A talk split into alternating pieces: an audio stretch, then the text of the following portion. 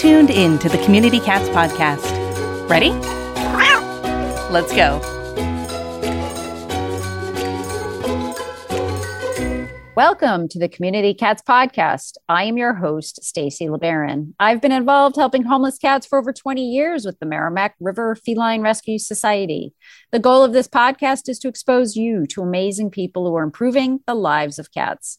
I hope these interviews will help you learn how you can turn your passion for cats into action. Today, we're speaking with Carla Betlem. Carla has been doing TNR with the RIT community for around 15 years. She works with RIT, the RIT community, and community members caring for ferals, friendlies, and community cats. She started feeding and caring for the cats on the west side of campus about eight years ago, seven days a week, and it was getting to be a bit much.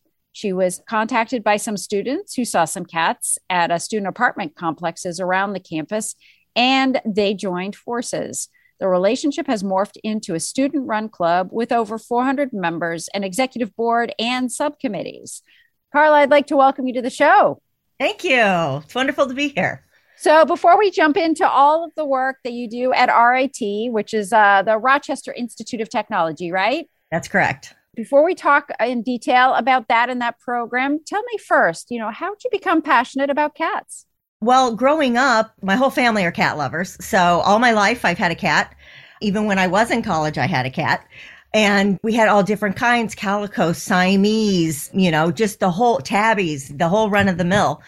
And I had, we had a dog when my kids were younger. And that's when I think I, it really solidified that I cared for cats a lot more than I care. I mean, I like dogs. Don't get me wrong. I like dogs, but I am just a cat person. I love their independence. I love their individuality. I love that I can go away for two days and my cat will be fine. so I just, there's something about cats and each one has its own individual personality. I know dogs do too, but I, I think what I really like about cats the most is their arrogance. well, and each one has their own unique style of how to express their superiority and their confidence and all that stuff. They all communicate in very different ways, which is really exciting and interesting from from those of us who are cat lovers for sure. Yeah. So, Carla, you talked a bit about doing TNR. So, you know, how did you figure out what trap neuter return was? It seems that that was what came before getting involved with the college specifically and developing this group. So, you know, how did you learn about trap neuter return? The program at RIT actually started out as a community group. Um, some people who live across the street from the university, they're cat lovers, pet lovers, and the cats were following the gentleman home because he would ride his bike around campus and he saw the cats. So he would throw some food here and there and they started following him home across this really busy street and he started to get concerned. And so he went back on campus and just kind of scoped it out and looked around and realized there were about 80 to 90 cats on campus. And so he, they started doing, this couple started doing the TNR work. When I first came to work at RIT, I knew what TNR was as far as spayed and neutering, but not the whole release thing. So I got educated with them. We took care of some farms around Henrietta, helped them with their overpopulation of cats, helped them TNR them, and then started working more by the time I started working with them, they had already gotten the cat population down to about 22 from 80 to 90 cats. And um, that to me showed that the program works. So it really reinforced me wanting to do this on a university campus. And the fact that one of the reasons the cats were there was because of the students. They would leave for Christmas and just let the cat out or graduate and just leave the cat out. There had been times when we found turtles, hamsters, fish sitting in front of the garbage bins alive. And that just blew us away. So we decided that there needed to be some education with the students.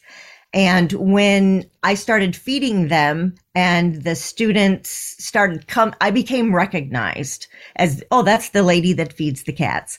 And so they started coming to me whenever, oh, I saw a cat over here or, oh, there's a cat. It needs some food. And so it just, from that, I just started working with the students that lived around campus what I think is really interesting that you were just, you know, talking about there was the the fact that students needed an education and it's also they needed to probably know that there were other resources and other options available to them other than that. I mean, when I was running the Merrimack River Feline Rescue Society, doing a trap neuter return for 300 cats on the Newburyport waterfront. I wasn't. Tons of other volunteers were doing that work, but I was helping with the organization. But we used to have people sort of leave their cats like at our feeding stations or yep. something like that. And then once we communicated into the community that we had an adoption center and there was an option there and we were, you know, open admission and willing to assist any cat in need, we saw all of those drop offs sort of disappear because there was an alternative and it was a better alternative and one that, oh, I have that option. I can do that. So you know over the course of it didn't happen overnight but it was a couple of years of communicating this where then we the number of drop offs we saw went down substantially because there was this alternative resource that seemed to be a better option.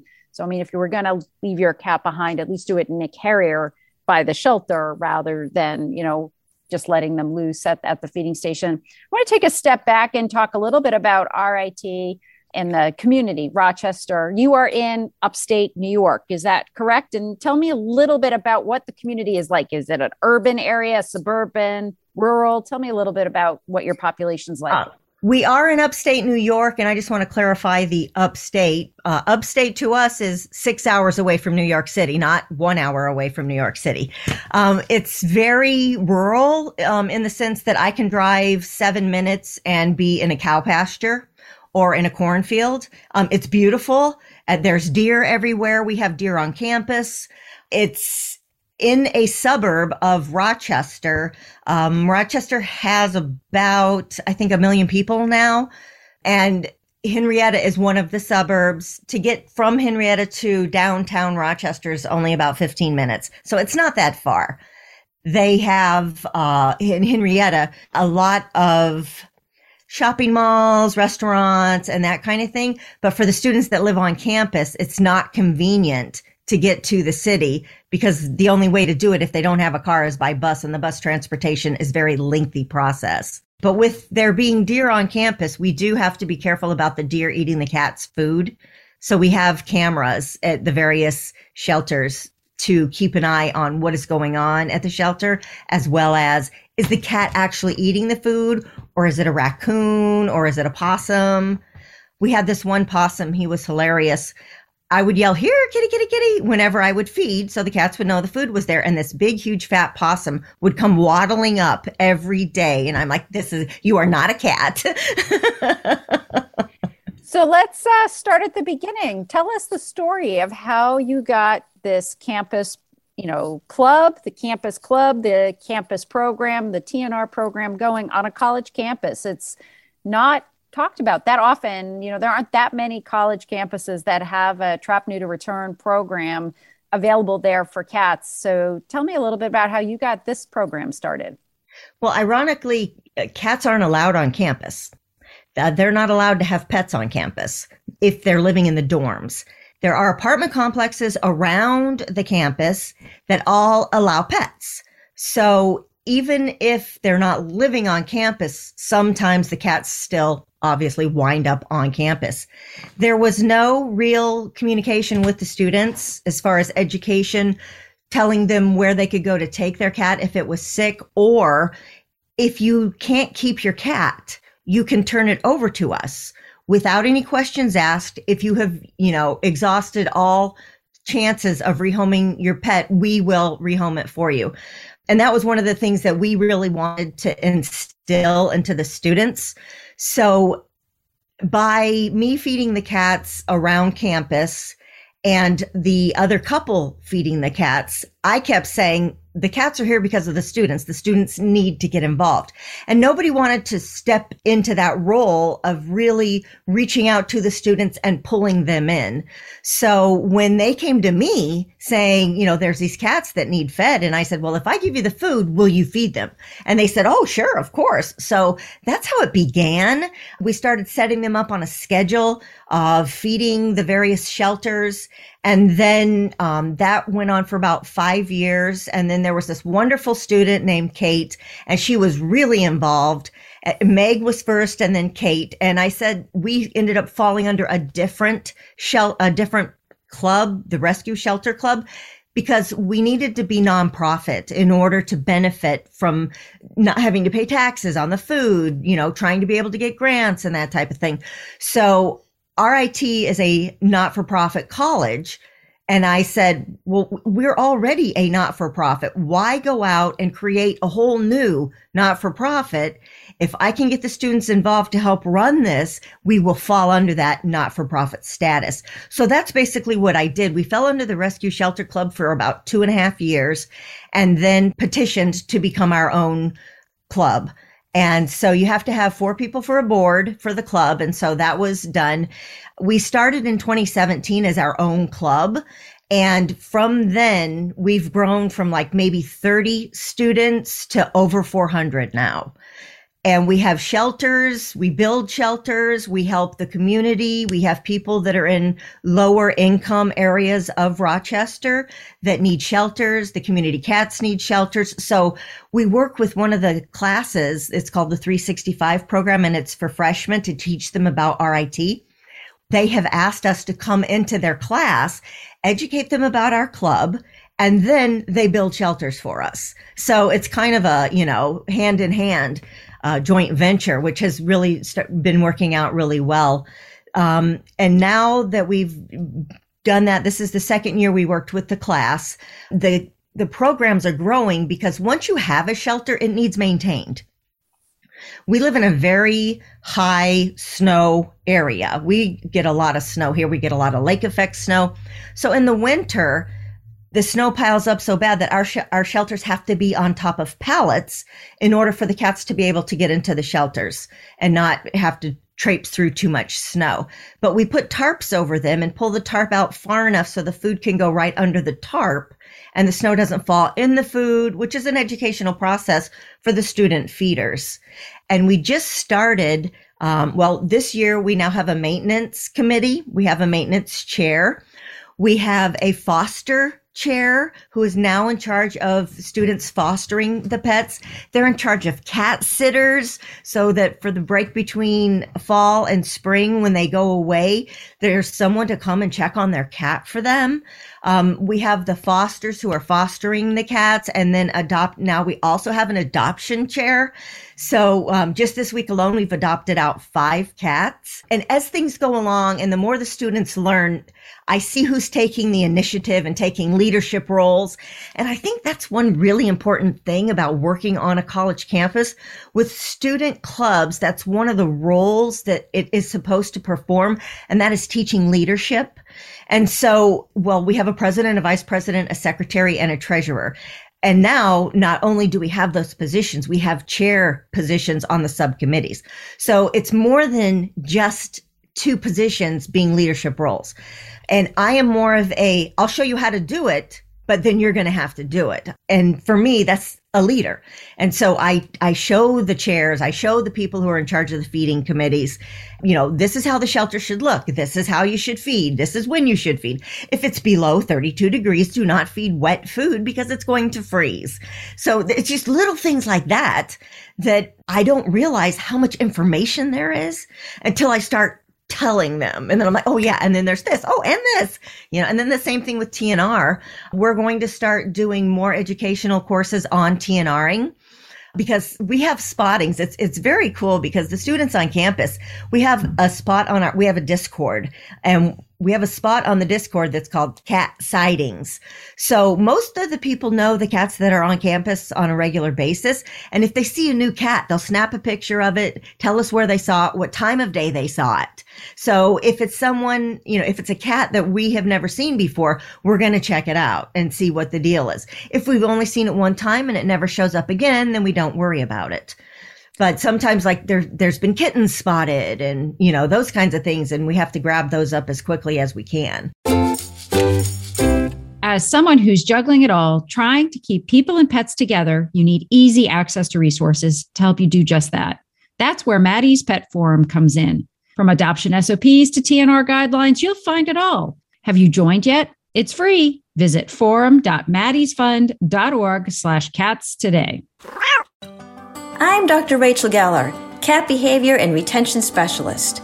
Just like I have the answers to your cat behavior questions, Telecom Consultants has all of the answers for monthly cost reduction on your business telephone and utility bills. Save money and call 617 290 3374 and mention the online behavior day for a no cost bill analysis. If you're running a rescue, you're probably overloaded with tons of tasks pulling you in even more directions dog and cat intakes, volunteers to communicate with, fosters to find and pass info to. And don't forget about managing the all important donations. It's easy to become overwhelmed, miss critical information, and worst of all, lose volunteers. Buzz to the Rescues offers an integrative platform that can help you gain back your time, streamline your workload, and clearly communicate with everyone on your team. Learn more at www.rescueyourrescue.com and gain back your peace of mind today. I, I have a quick question for you, just just for folks that might not know. You said we have a Discord. What is a Discord? Um, well, it's a software app that it's like a channel. It, I don't want to say it's like Facebook because it is, but it isn't because there's, you can put pictures on there, but it's mostly text and you have different channels. Like we have an executive board channel, a feeder channel, a backup feeder channel, a cool cat pictures channel where each day people, we just post pictures of cats and just you go on there and, and it pings your phone when you get notices, notifications. And so we, that's how we communicate across the whole club. So we have 400 people on our Discord. So, and if you don't want to know about the feeders, you don't have to because it's a separate channel. But if you want to know what's going on, like me, for instance, I'm the advisor. I go through all the channels to see. And there are times when I have to chime in because when they feed the cats, they take pictures of the food and the water. And if the tarp's not over the food, I'm like, excuse me, can you make sure that that tarp is pulled over the food? and they're like, oh yeah, sorry about that. And I'll make sure to do that next time. Or if it's 32 degrees or below, we put hot hands in the shelters to, to try to give them a little bit of warmth. And then we don't give them water because it's going to freeze. And then little things like that. They're like, okay, when do I stop feeding wet food? So we have a one student feeds dry food all the time. Another student, if they're not feeding wet food, they're doing hot hands. So it's a joint venture so that one person's not stuck with the complete commitment and that was really great about having 400 students. Mm-hmm. And everybody wants to help. And so it's wonderful that they want to help and we want them to help and we want them to have something to do. So by breaking it up, it made it a lot more easier to do. How many cats are you supporting? How many what I would call feeding stations. I don't know if you just call them shelters, but we used to call them feeding stations. How many feeding stations is the club supporting? Right. Um, all of our feeding stations have a shelter. So we basically, that's why we just call them shelters, the feeding at the shelter.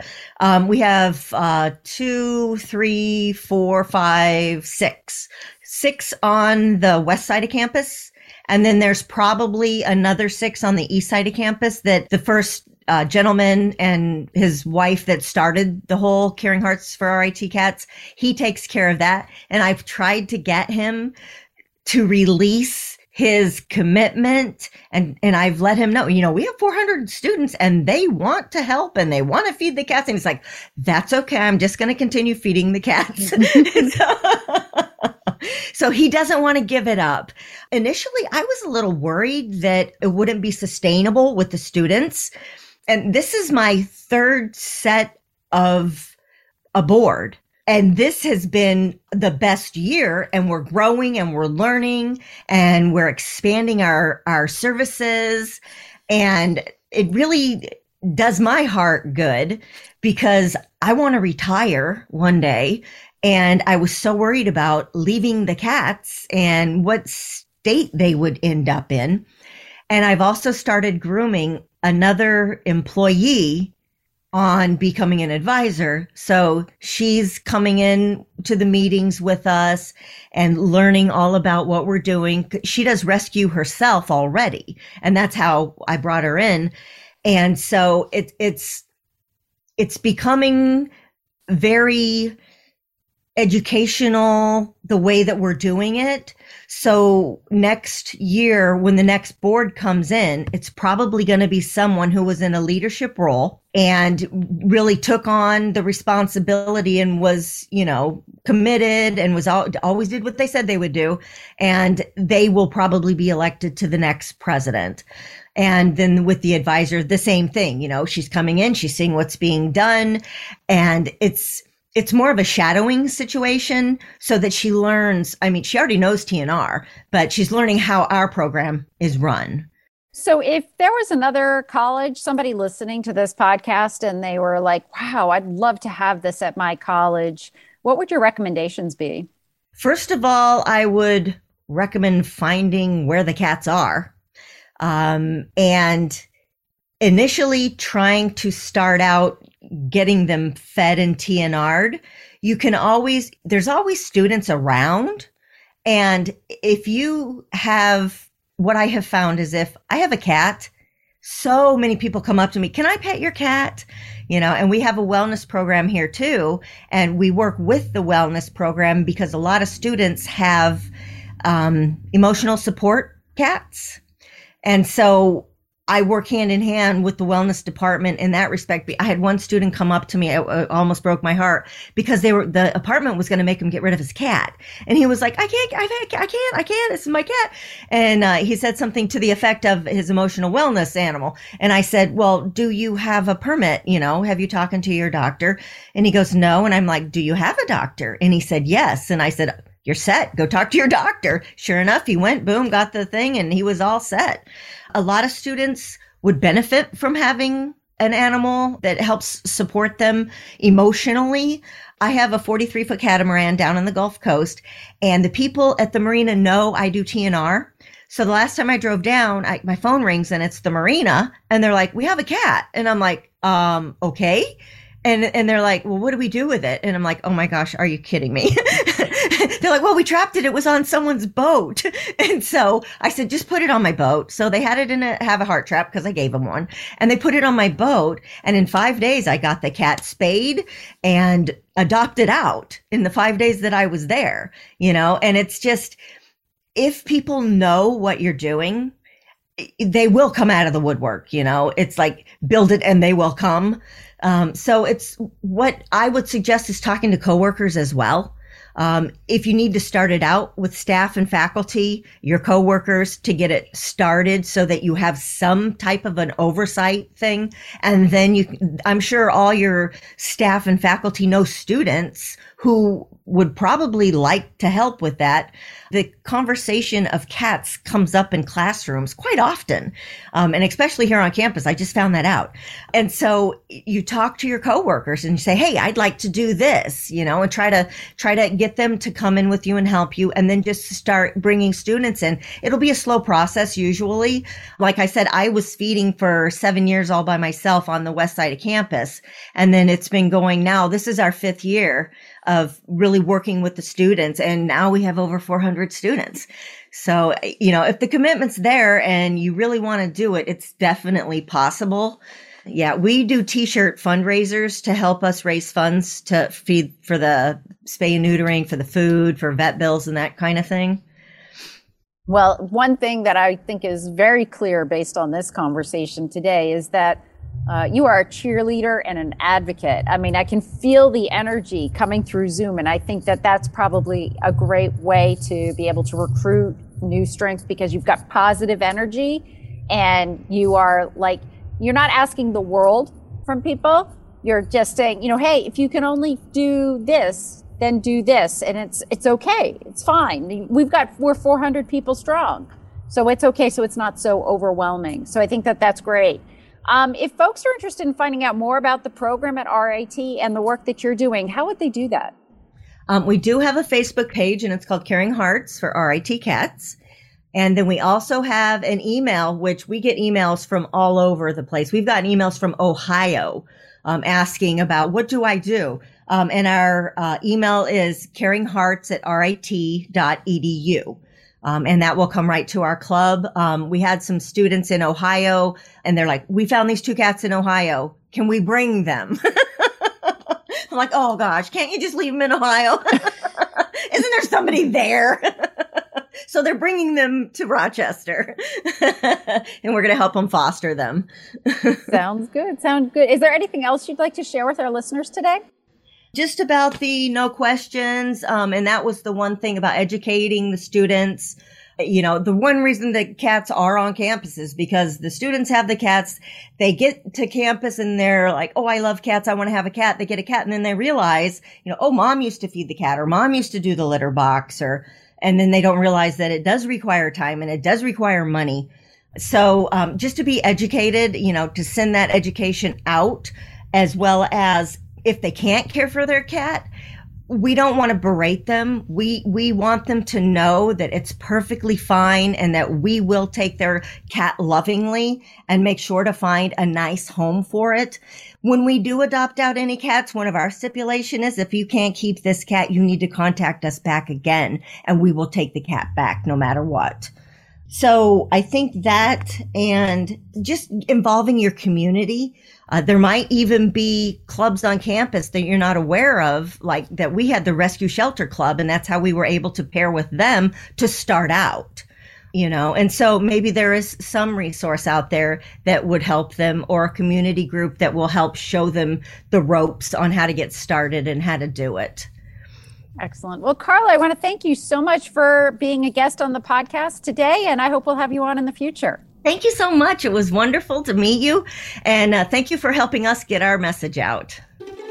That's it for this week. Please head over to Apple Podcasts and leave a review. We love to hear what you think, and a five star review really helps others find the show. You can also join the conversation with listeners, cat caretakers, and me on Facebook and Instagram. And don't forget to hit follow or subscribe on Spotify, Apple Podcasts, Google Podcasts, YouTube, Stitcher, or wherever you listen to podcasts so you don't miss a single show. Thanks for listening, and thank you for everything that you do to help create a safe and healthy world for cats.